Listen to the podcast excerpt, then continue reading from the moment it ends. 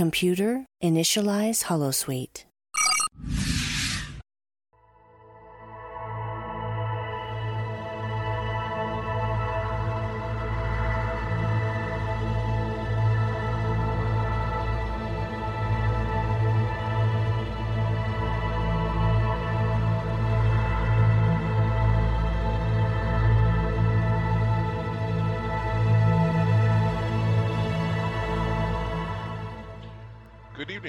Welcome to another episode of The Fire Caves, a Star Trek Deep Space Nine podcast.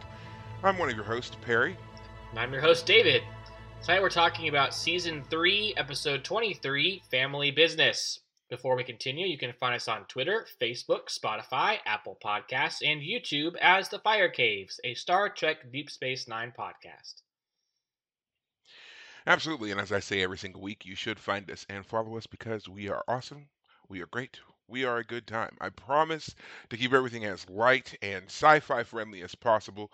Um, I will admit that this week I did deviate slightly because all this stuff about, um, you know, shooting down various, you know, spy balloons and UFOs and whatever else we're calling it just, it, I, it piqued my curiosity. So I was, I was kind of into it a little bit. And um, David, I don't know if you know, but uh, Canada just shot down one uh, Oh. today. It Well, I heard.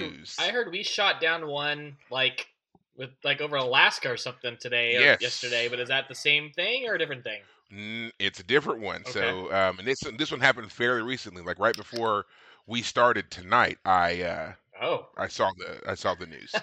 Canada was scrambling.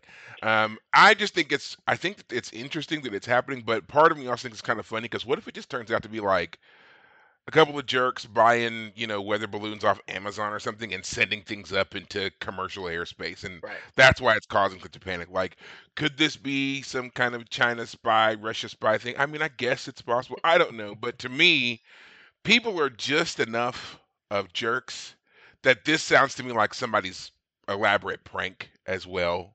You know, like one of them might have been legitimate, but then the other ones, I feel like someone was like, you know what, that's a great idea, and then we've got we've got all these things. So that's that was what I was talking about when I mentioned it. But other than that, I I promise I stick to sci-fi things. Okay, so but that's it. I just had to get that out there just in case, you know. But yeah, um, if if it turns out to be some kind of elaborate joke, hoax, whatever, and someone finds out, please let me know because um, I just I don't know. It it would make me laugh a little bit more.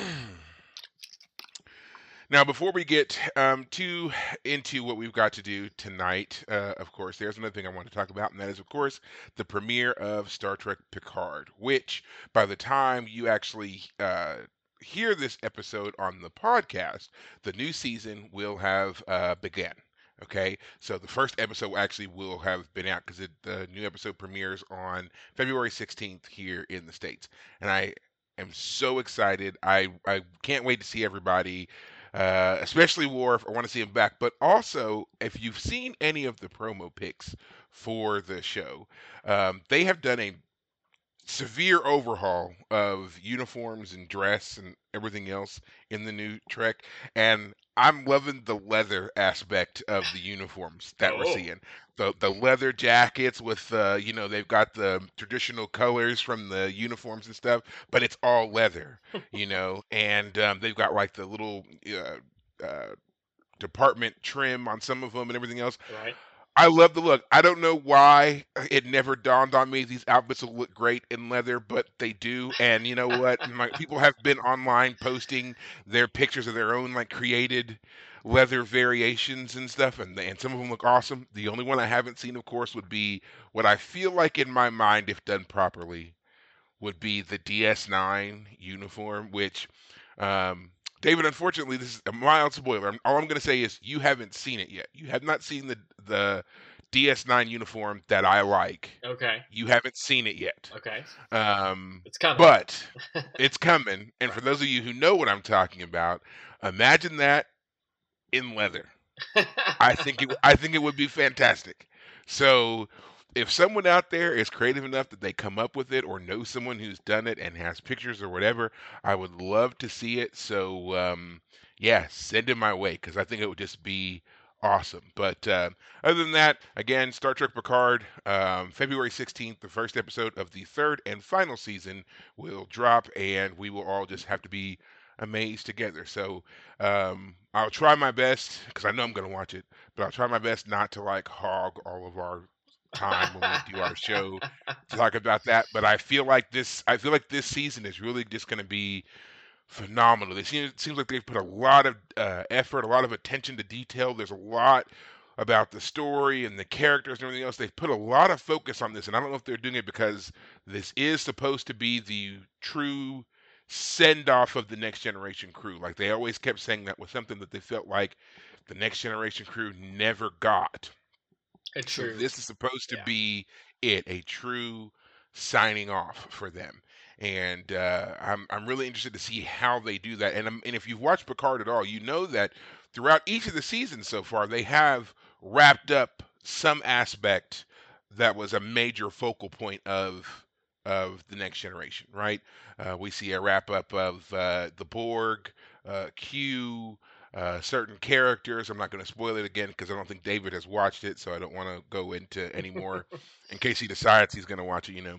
But like eat along the way, we've gotten wrap ups of like major and yeah, major and minor whatever people who you might have at one point or other wondered, like, oh, I wonder what happened to you or whatever. Some of that has been taken care of. Right. And so now we have our core group getting their send off, and I just really hope that it's as good as what they've been saying. Because I mean, these guys, I mean, the stories deserve it.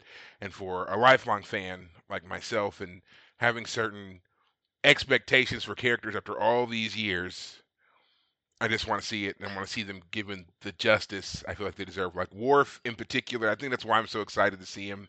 I've always felt like that character didn't get the justice that he deserved, and I'm Yeah. really hoping they do something here. Okay. And then, of course, resolution of the Picard Beverly scenario.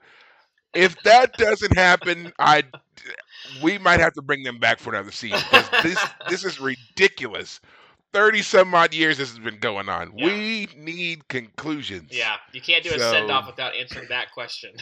exactly, exactly. You cannot. So I I need to see it. So um, but yeah, uh, come back. Listen to us that week. We're gonna. T- I'm sure I'll talk about it. Maybe David will finally start watching it because he just watched TNG himself. So, uh, you know, you might have some curiosity as to how things go for our guys. I, I figured yeah, I would need to watch um, the rest of the TNG movies and watch Voyager because Seven of Nine and the Borg and all that.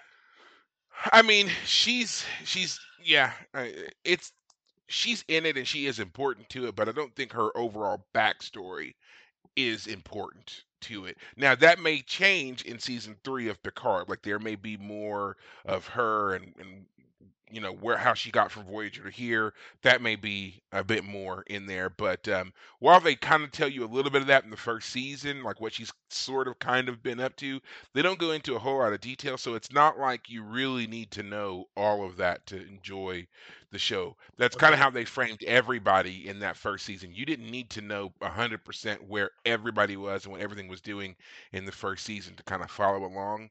But now in this one, I feel like the most important thing that you need to enjoy season three is one, having watched the other two seasons of Picard, but most importantly, you needed to have watched Next Generation. If you if you never watched it or if you didn't watch all of it, I don't think you're going to enjoy it. So, yeah.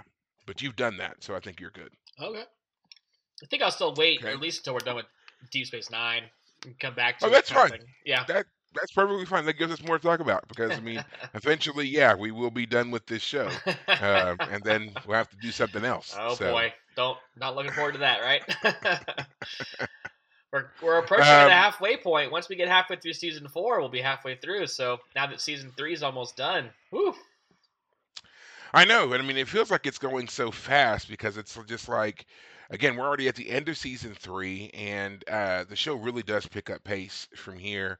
And um, I I know that I tend to get really excited about certain episodes, and um, I could feel I could see moments where we're like, you know what, we're gonna watch, we're gonna talk about this one and that one, or try to, or I'm gonna try to push you anyway to be like, do these two because let's do both, you know, that kind of thing. oh man, Yeah, you want to you drag know. it out and make sure we get as much out of it. Uh, Suck you the know, juice out of the show, you know? I, I would hate to do that to uh, both us and other people, especially Uh. you know when the people know certain things are coming. You know, like give people what they want. Don't don't tease them and torture them. So, Okay. um, but we'll see. We'll see what happens when we get there. Again, season four kicks off really strong. I cannot wait for that. So um, there we are with that, and then um, yeah, we'll just keep going.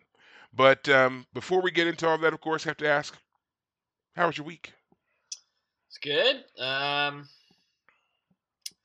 have I mentioned that I've been watching the show Counterpart by, with J.K. Simmons? Did I mention that yet? I don't know if you did or not. I I, don't think I think I like. I remember J.K. Simmons. Yeah, because uh, it's a show that my parents watched. They really liked it, and they suggested I watch it. And I hadn't watched it until about a week ago or so.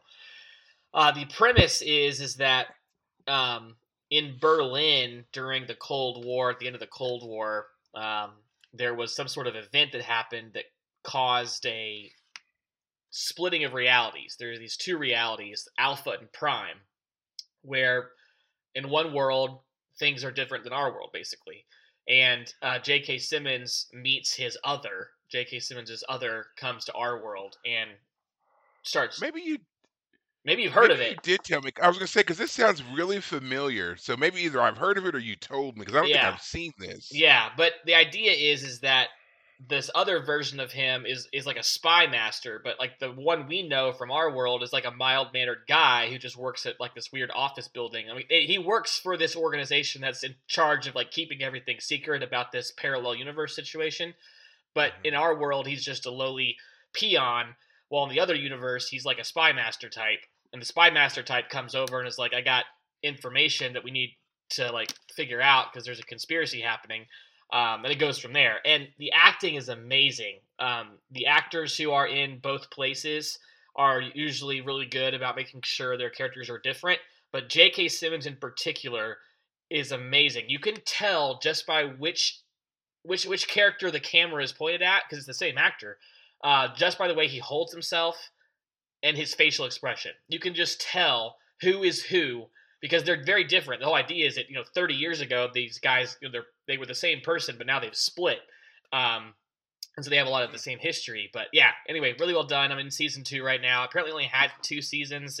Starz canceled it because they wanted more female friendly content, and it was too male centric. It's like if you had J.K. Simmons in a successful show, yeah, keep J.K. Simmons in a successful show. I mean, I don't know. Maybe it got too complicated because it is a complicated show trying to keep track of all the details. But anyway, that's what I've been watching. That's been fun. And then, uh, yeah, that's I guess really the only thing to update with. So. Okay. Yeah.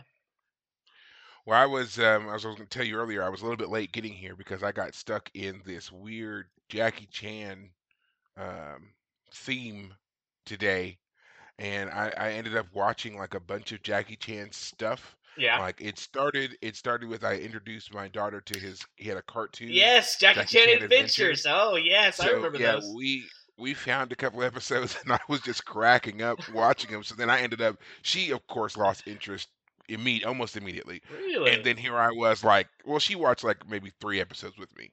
And but then I watched like six more after she lost interest. So then I was just like, okay. And then I started looking up Jackie Chan stuff and I ended up watching Rumble in the Bronx. Um Rush there was Hour. this movie with uh I did not watch Rush Hour. Uh Super Cop and then there was a movie with uh Johnny Knoxville.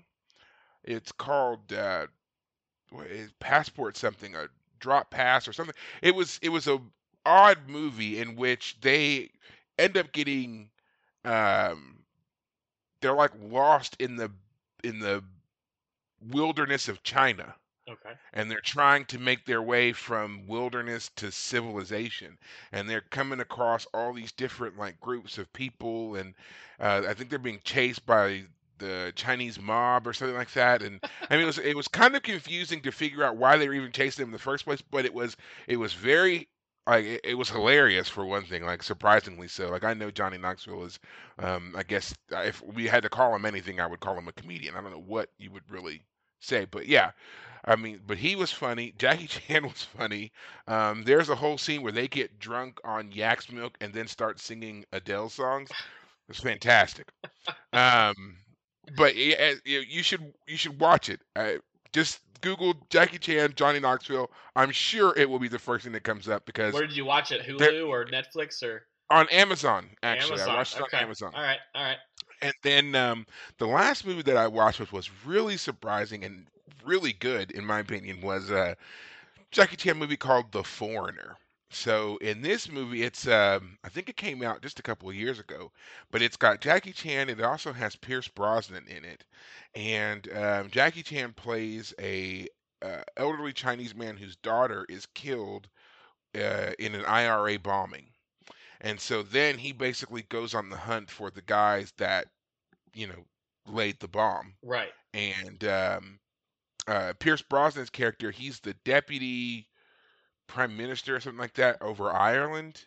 And he's got IRA ties. And so Jackie Chan basically he figures out Jackie Chan's character figures out that he that Pierce Brosnan's character knows either who the people are or knows enough of the stuff that's going on that he should know who the people are. And so basically he's trying to blackmail him into giving him the names. And it turns out that um, again, Jackie's character was like former uh, special forces. He's got all this military training from way back in the day, and he just kind of le- he's like a one man assault team, and he just you know decimates.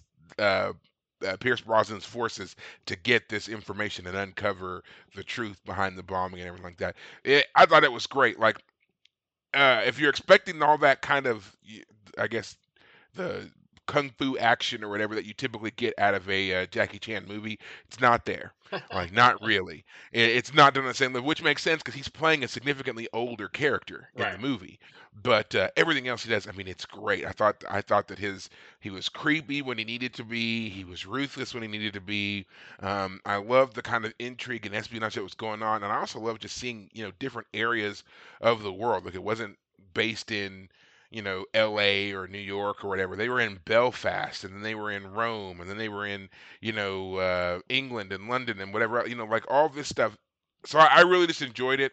Again, it was on Amazon, so if you're interested at all, I would say watch it. So Okay. yeah. All right. Um, but that was yeah. And then there was some other stuff that I did this week, but we're you know kind of eating up a lot of time here, um, and I don't want to keep doing that every time.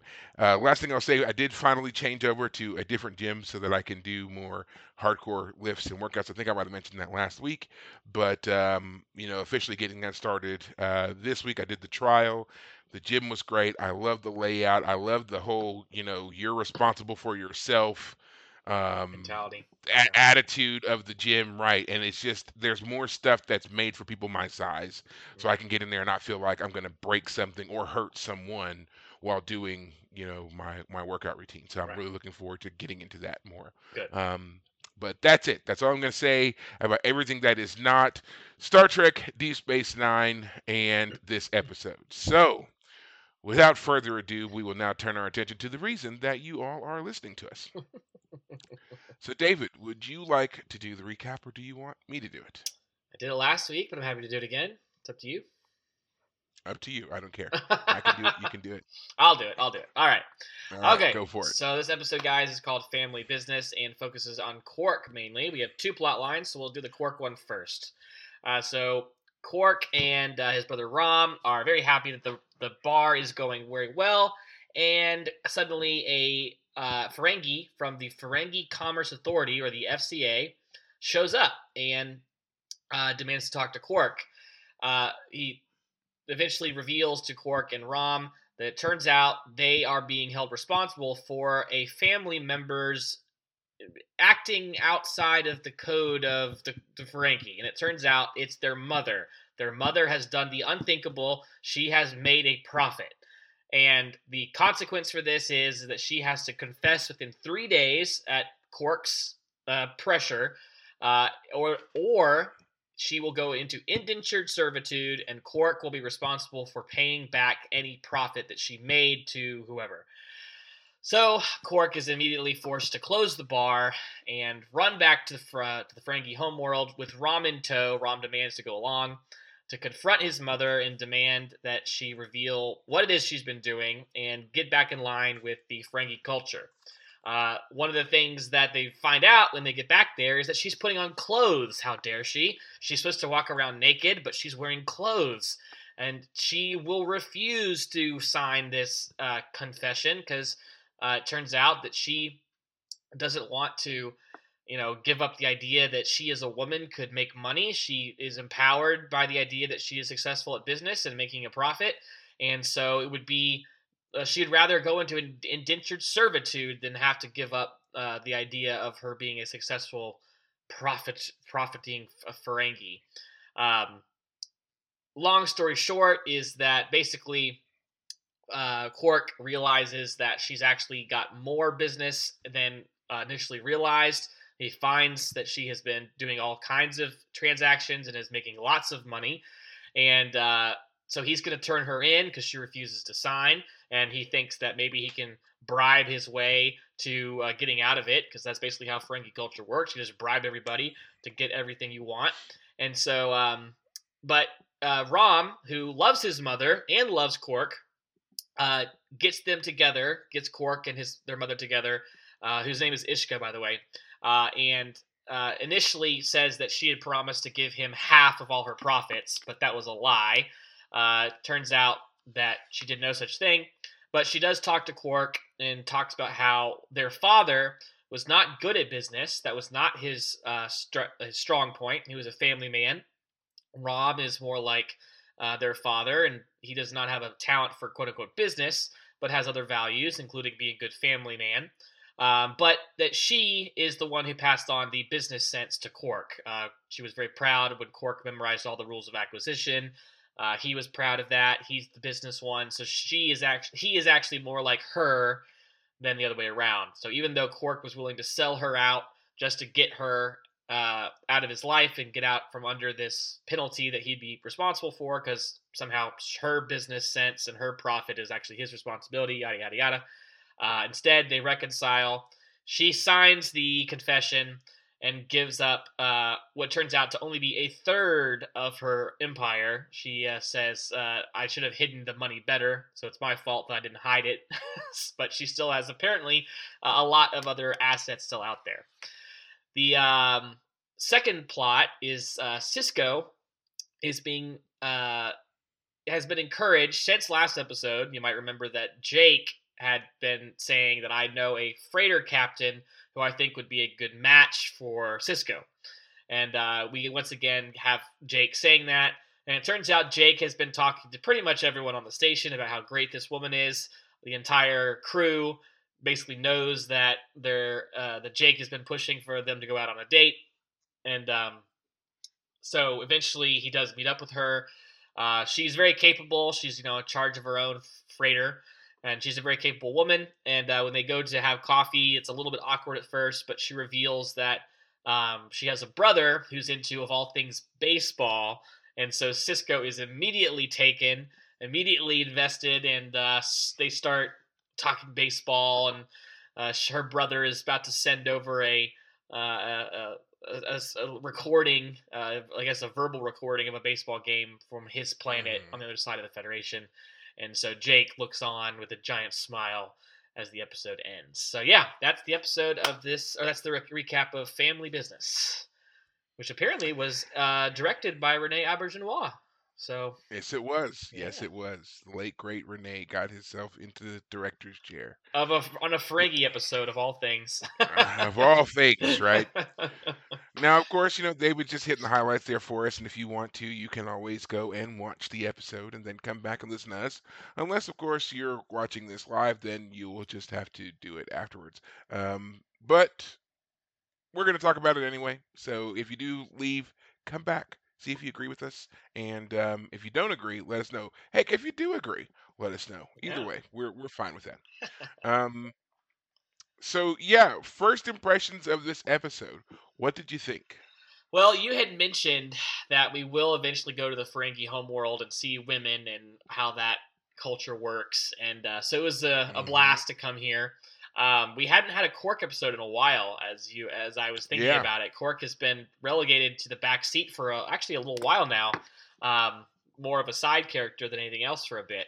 So it was good to see him take the front stage because again, um, you know, Quark as a character is fantastic, and uh, what's his Mhm. face? Uh, Armin Shimmerman, Armin plays Shimmerman. him, is amazing. So, um, yeah, the I, I'm gonna go ahead and just say it now. There's that scene where Rom comes in, and uh, every time they look at her, they're always embarrassed that she's wearing clothes, which is again the exact opposite of our culture. So she says to him, "Would you rather I take my clothes off?" And he's like, "A little." And so she takes her clothes off, and then the camera zooms in on her face, and then like he puts his head in her lap, and it's,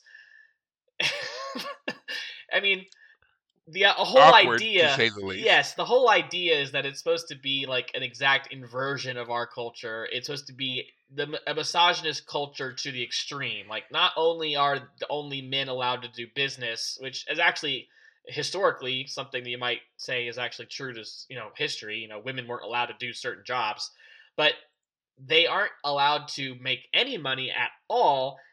And then on top of that, they can't even wear clothes in their own home. Like they walk around naked in front of their own children for crying out loud. Um, to the point where talking to another person, you know, talking to strangers is something that you know Rom and Quark got made fun of for. Their mother talks to strangers, and their mother wears clothes. Um, so yeah, it's you get all of that pretty upfront in this episode. And if we remember that that season two episode where that one Ferengi woman was pretending to be a male, we can understand that the women in this culture are highly oppressed and do desire to break free of the more misogynistic elements of their culture. Um, and the only reason that she agrees to do so in this episode is because she wasn't fully found out. Um, I was a little disappointed that she gave in. I thought it would be interesting to see her stand up and, you know, the, the ramifications of her deciding to, you know, buck the system completely. But, um, you know, the episodes usually have to resolve within 40 minutes. So it makes sense that ultimately she gives in, at least to make the episode wrap up. But, uh, yeah.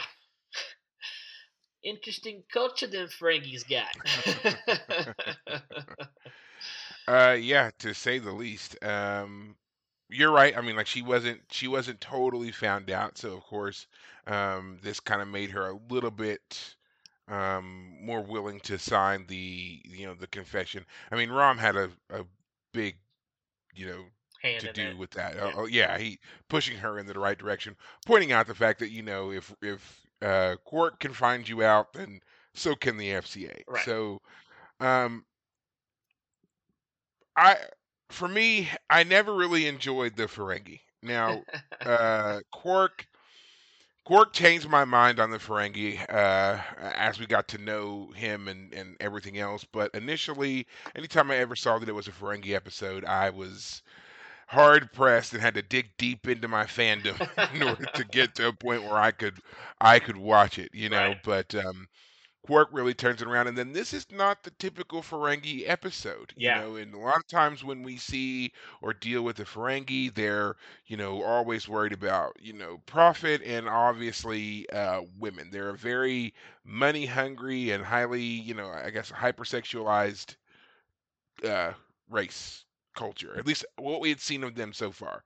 You know, anytime a woman is involved, they're trying to schmooze her and and, and have her, Right. right? Um, no, not seeing any real value in her beyond the pleasure she could potentially give. So to see an episode that we're dealing with, you know, such a um, intimate family setting with Quark and his brother and his mom Mhm. was very different and um, it gave us a lot in the way of you know again learning about uh, family dynamics and culture and even what the ferengi homeworld looks like it's the first time that we've seen it it's a dank rainy place Mhm. and apparently everything is made to make you bow or to eh, Yes. get money from you Yes. uh, when when Quark goes to report Ishka to the FCA, he refuses to take the elevator because it's going to cost him seven strips of latinum. So he takes the forty flights of apparently extremely steep stairs, right. and then once you get there,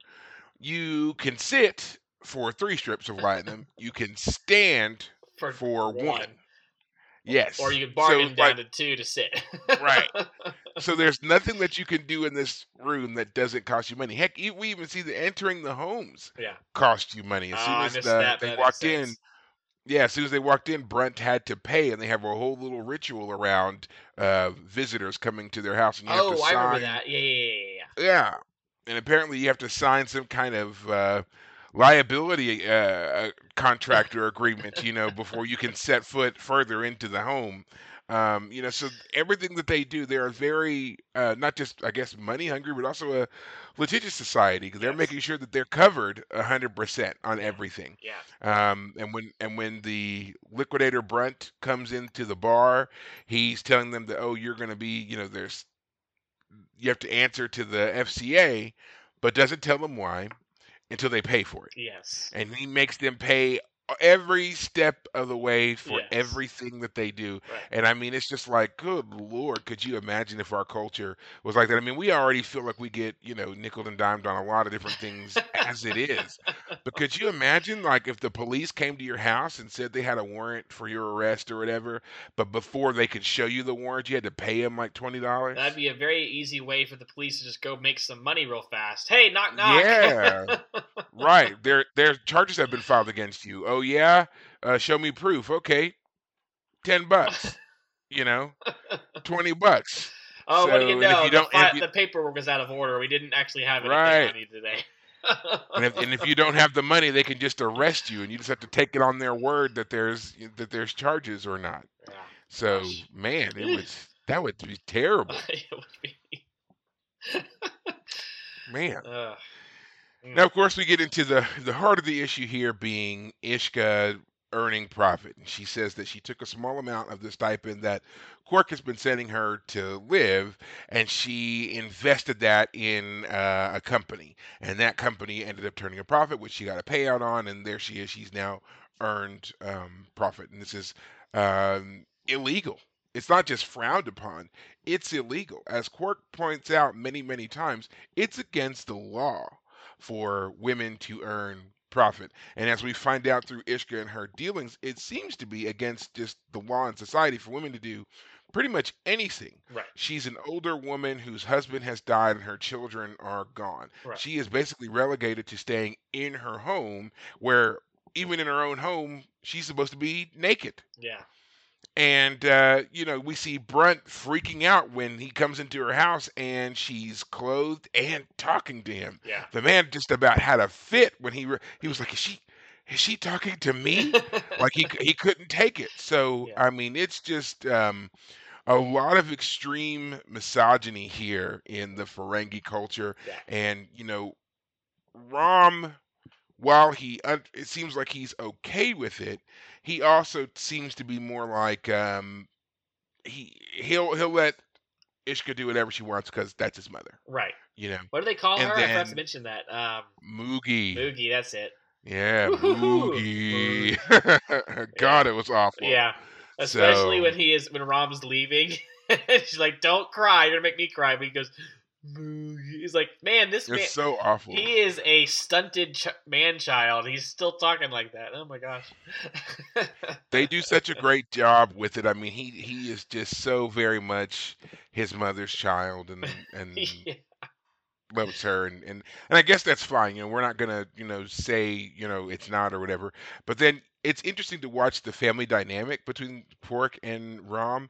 And, you know, when they walk into the house, Rom is overcome with nostalgia and love for the place and oh look, here's my baby tooth sharpener and oh mother has bought some new things and everything looks so nice and it's so wonderful to be back here and all this. That's how he's responding. Quark is like, I got to do this so I can get out of here. Like, I don't Yeah. want to be here. I was so glad when I left. I never wanted to come back. I can't believe that I'm here. Right. You know, and then his attitude towards his mother is very antagonistic, whereas Rom, very loving, very, you know, uh, again, he she can do no wrong. He's all about like he's serving dinner when Quark points out that that's their mother's job. Right. Um, he doesn't have a problem pre- with the way she that didn't soften the food for them or Yeah. pre-chew it, as it turns out. Rom doesn't have any problem with that, but Quark is offended that Yeah. she didn't do it and that she's not tending to them. You know, so um, it's interesting to watch that little bit of the fina- the family dynamic, but um, obviously the greater notes here of the episode is all about the misogyny in Ferengi culture and how Quark, for all of his dealings with people in Starfleet and other cultures and everything else, he hasn't absorbed or any of any of the other cultural, you know, exchange I guess you would expect from a man living on a bar that serves so many different aliens Yeah. and lives in close proximity to humans Right. and in the future obviously we don't treat women that way we don't view Yeah. women in such uh subjugated roles. We're not supposed to do that now. I mean i feel like we're working towards it you know but uh obviously in the in the 24th century we're supposed to be you know we've perfected this by now. So yeah. Yeah, actually, on that point, um, it does come off, or at least it seems like when Sisko is talking with this freighter captain woman, and he, they hear a crash on the ship, and she goes to fix it, and he says, "I can come help" or something. And she's like, "I got it, I got it."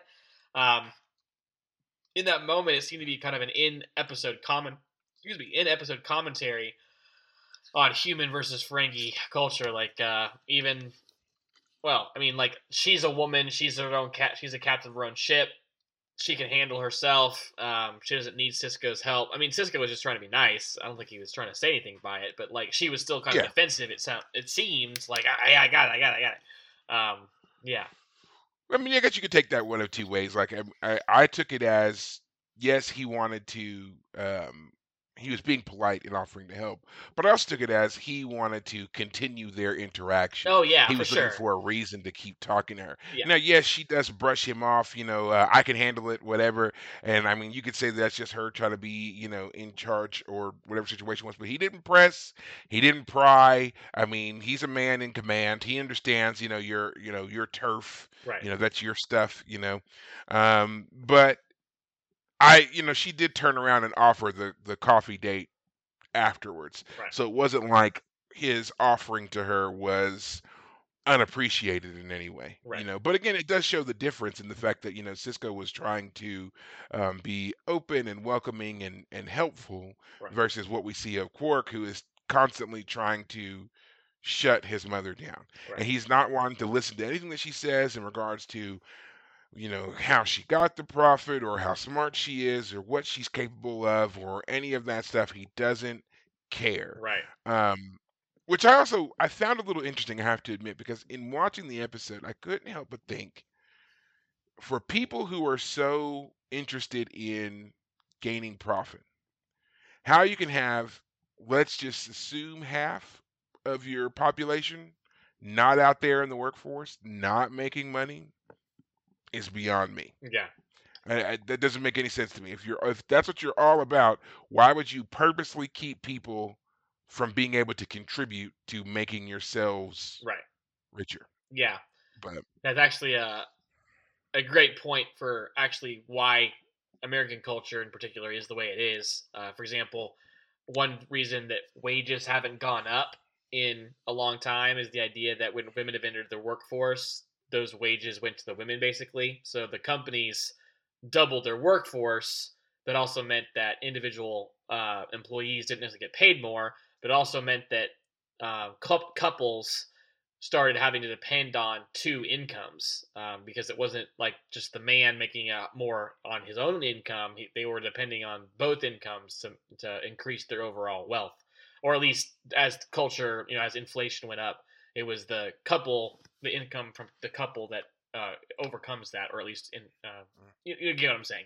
Anyway, Yeah. um, so once the once the man and woman got to got together got married then the right, two dual incomes would offset the potential loss and one of sucks the for you if you're single Yeah, I guess that's you know. exactly it. But there is another problem. This is actually something um, that most people don't think about. But there's the problem of if one of them loses their job, but they were depending on two incomes for their lifestyle, then they're actually in some trouble. Because let's say under the previous, like if you were having one person work, but everyone was relying on that, well, if that one person is incapacitated and like you know the woman starts working, well, she can. If if you're trying to make a certain amount of money and he's here and all she has to do is make it to here to depend on the cult like if she has to take a Mhm. job but only has to come to here whereas under the two income problem if you have two incomes and you lose one you're at half of your previous amount so actually it's in some ways um, there are there are consequences to that uh, new way that our culture now has uh, two incomes in with families. Uh, i mean that's just the way it is. I mean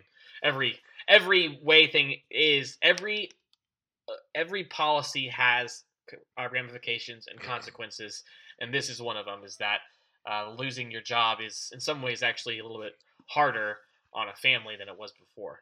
But yeah, I I mean, I would I would totally agree with that. And I mean, as a you know single income household myself, I mean, me being incapacitated for any particular reason is you know potentially um, you know devastating or upsetting at the very least to the right, household. If I can't work for a prolonged period of time, where for whatever reason that is, I mean, that's going to throw everything out of whack. And then it's not just me that's suffering, right, my kid as well, who is a hundred percent dependent upon me to provide. It's not like, you know, she's older and can, you know, has her own place and can go and get a job or anything like that. If I'm out, she's out, like right, period. So right. yeah. Um yeah, awful.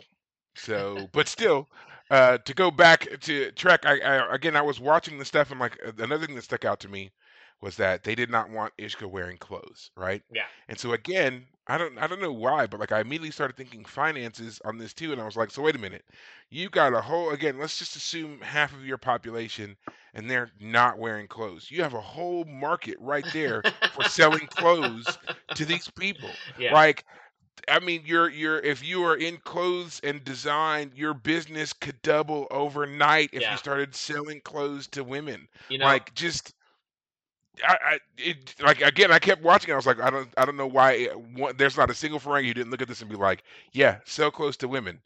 yeah. Why not? Well, it actually brings up a great point. Where did she get her dress for this episode? It's true. That's not I a mean, male outfit. It would seem right. that was I mean, I guess we feminine. could right.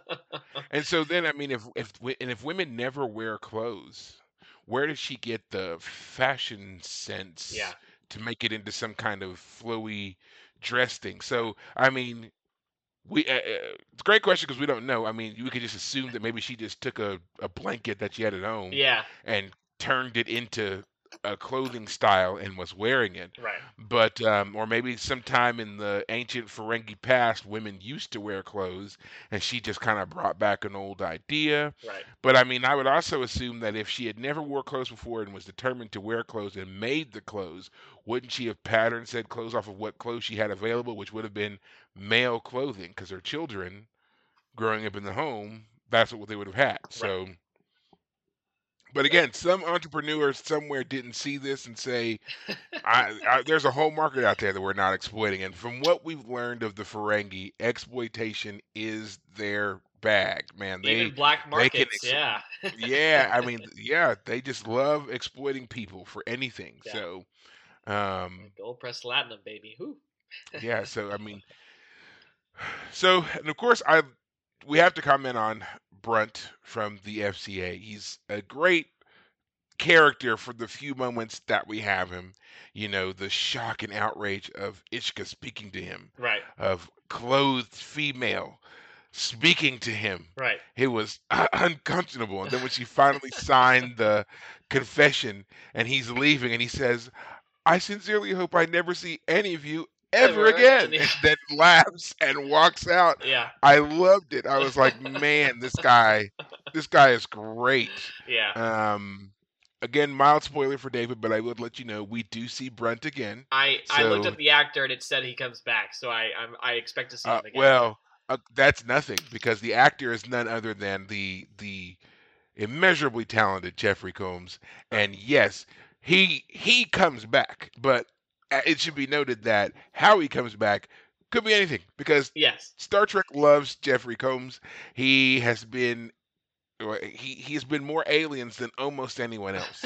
I think um I think there's one other character that's been more aliens than him, uh, and he's the same alien, the guy that played uh, Doctor Mora, the alien who dis- Yeah, I was gonna say we had discovered Odo. Yeah, yeah. I was gonna say that that actor had played a lot too. It seems like um.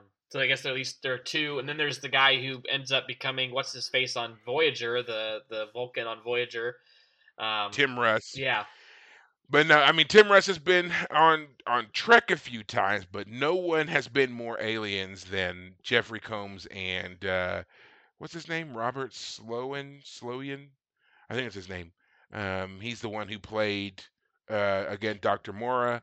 He played an older Alexander from an alternate timeline on Next Right. Generation. He played Admiral Jarok on Next Generation. Um, he he's played a, a Vulcan a few times. The man he's he's just been there. He's done it. So, Right. but I think Jeffrey Combs might have beat him out with his with his run on Deep Space Nine. So we'll see. we'll keep an eye out for him. Yes. And if and if Jarok comes back as anything too, we'll keep an eye out for that too. But uh, yeah, I mean, uh, Jeffrey Combs is a great actor. We love him on Star Trek. In fact, that's one of the running jokes is that they're going to do a new Star Trek show, and it, and they list like all these different characters, and then it's like played by Jeffrey Combs, Jeffrey Combs, Jeffrey Combs, Jeffrey Combs, Jeffrey Combs, like the whole way through. So it, it will be great, you know, because he's Yeah. just done so many. Oh, and I can't believe I forgot he was Shran on Enterprise. Jeffrey Combs was Shran, the the uh, militaristic Andorian. Great role, by the way. I mean, he he was fantastic as Shran every time you saw him. So, um, yeah, uh, Okay, great guy. all right. Well, I like I like to see him in some new in some new Trek too, if he ever gets the chance. So, uh, yeah. Gotcha.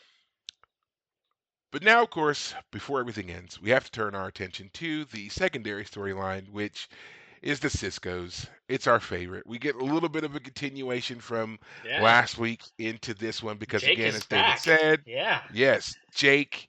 On the last episode, which was Explorers, Jake was all about his father meeting someone because he didn't want his dad to be alone, and he's got this freighter captain in mind that he wants him to meet. And now here we come next the next episode and she's here. She's in town basically.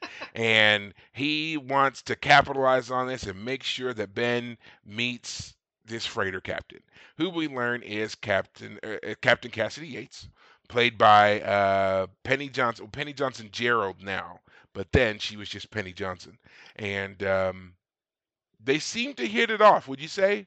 Would you Would you think after watching Ben and Cassie together, do you think they hit it off? So I would say that when he first meets her in the like loading dock, um, The cargo bay. Car- There you Mhm. go.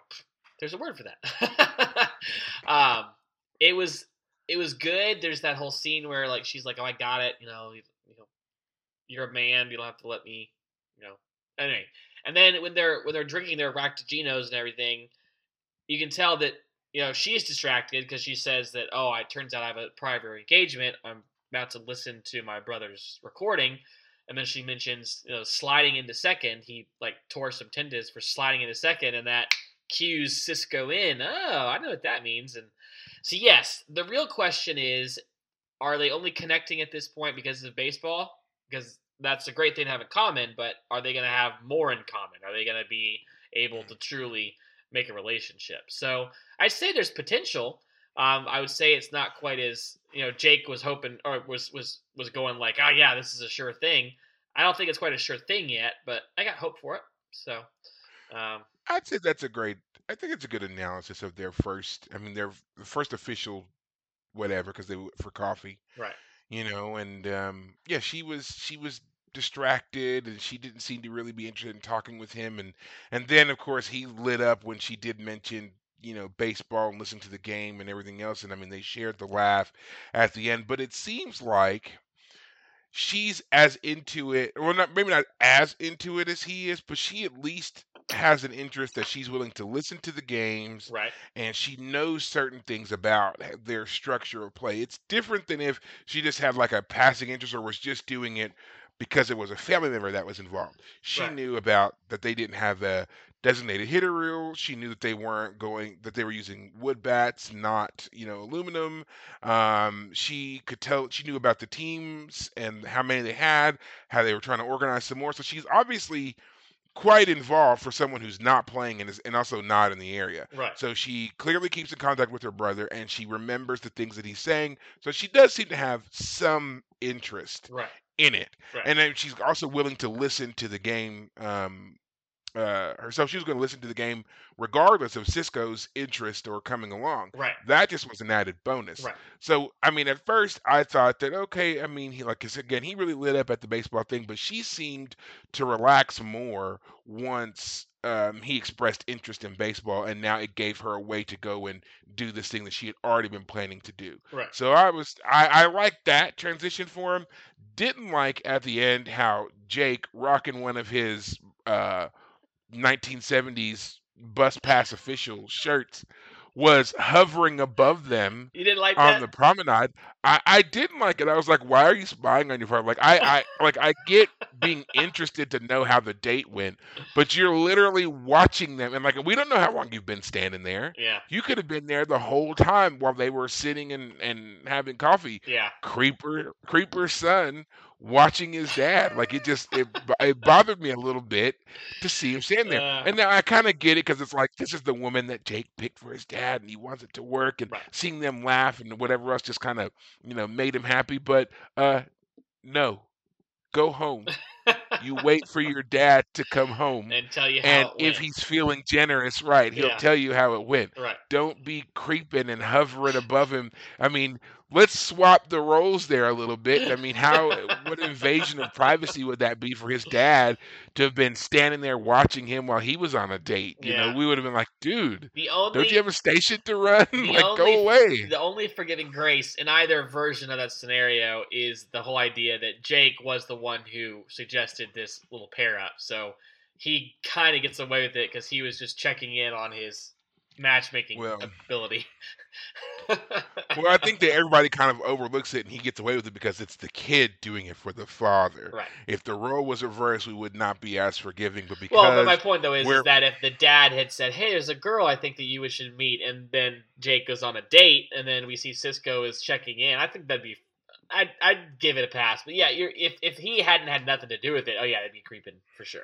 Yeah, well, still, I found it a little bit bothersome. I guess I was watching it and going, you know what? If I turned around and saw my daughter, you know, watching me, Back home. I would be, yeah, I would be freaked out. I'd be like, go home. Like, right, like, why are you here? yeah. Yeah, Well, I that think too, be- though, by the way, good. by the way that Jake was describing her as how wonderful she is, and everyone on the station apparently was informed. Uh, in fact, like there's that scene we haven't really mentioned. Um, Yeah. O'Brien and Bashir and, uh, And Odo, Odo. are outside of Quark's bar trying to break in because they want the dartboard. And when Sisko checks in, he says, "I'm gonna go be in docking bay," and O'Brien says, "Yeah, four. And he's like, four? What? What's what's four? like, yeah. Like, oh, I thought you were gonna go visit the freighter captain lady. And, and Sisko's like, who hasn't been told about this woman? Who has Jake told about this? And Bashir, just, uh, Bashir immediately rats him out. He's like, oh, well, O'Brien told me. Yes, yes, that You was know, the best. Oh, that's like- right. And O'Brien's look to him of like, I'm gonna murder you. A, right.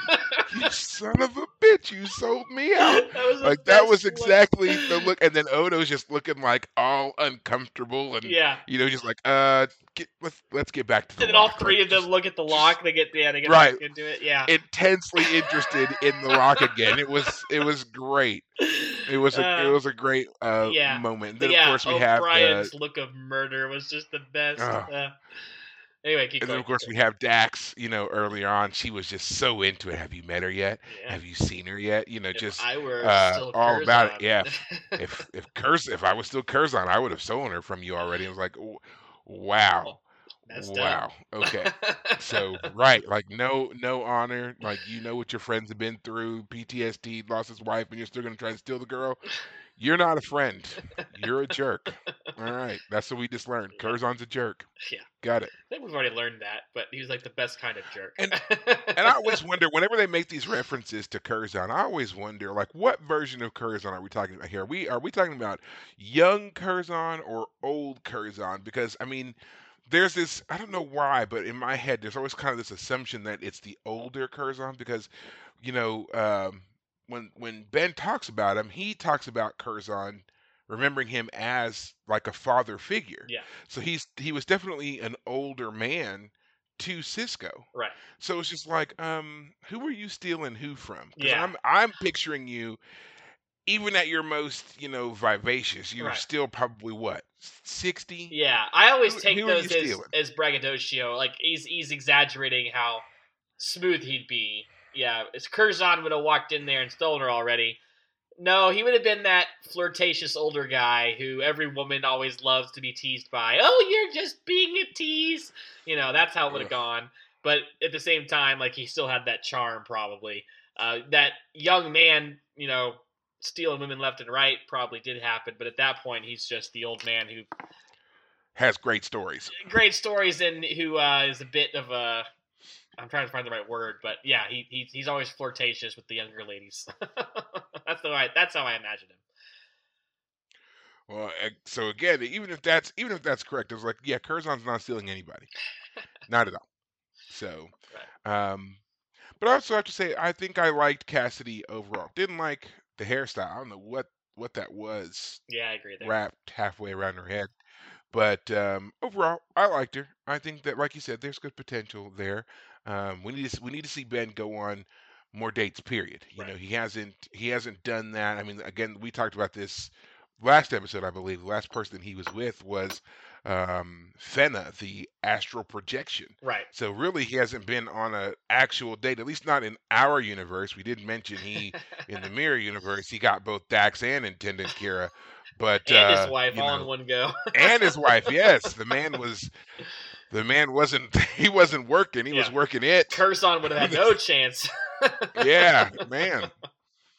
That's how they get down, it's amazing. He's the commander. Yeah, I will say, part of me, like the idea that Sisko would be with a freighter captain, like I- I, I think she's got potential, but part of me wants him to have someone who could be committed to him, like on the station, who isn't gonna always be off running errands, you know, running jobs. Like, yeah, I just want someone who like he's on the station, she's on the station, they they their relationship builds. Like if if the, if this relationship does go anywhere, um, that course will have to be worked out. I mean, we know what you know that the O'Briens are already having to work similar through similar problems, um, and Right. then that both Dax and Bashir have a very pessimistic view of relationships, uh, saying that it's just not really Well- something you can do in the Federation.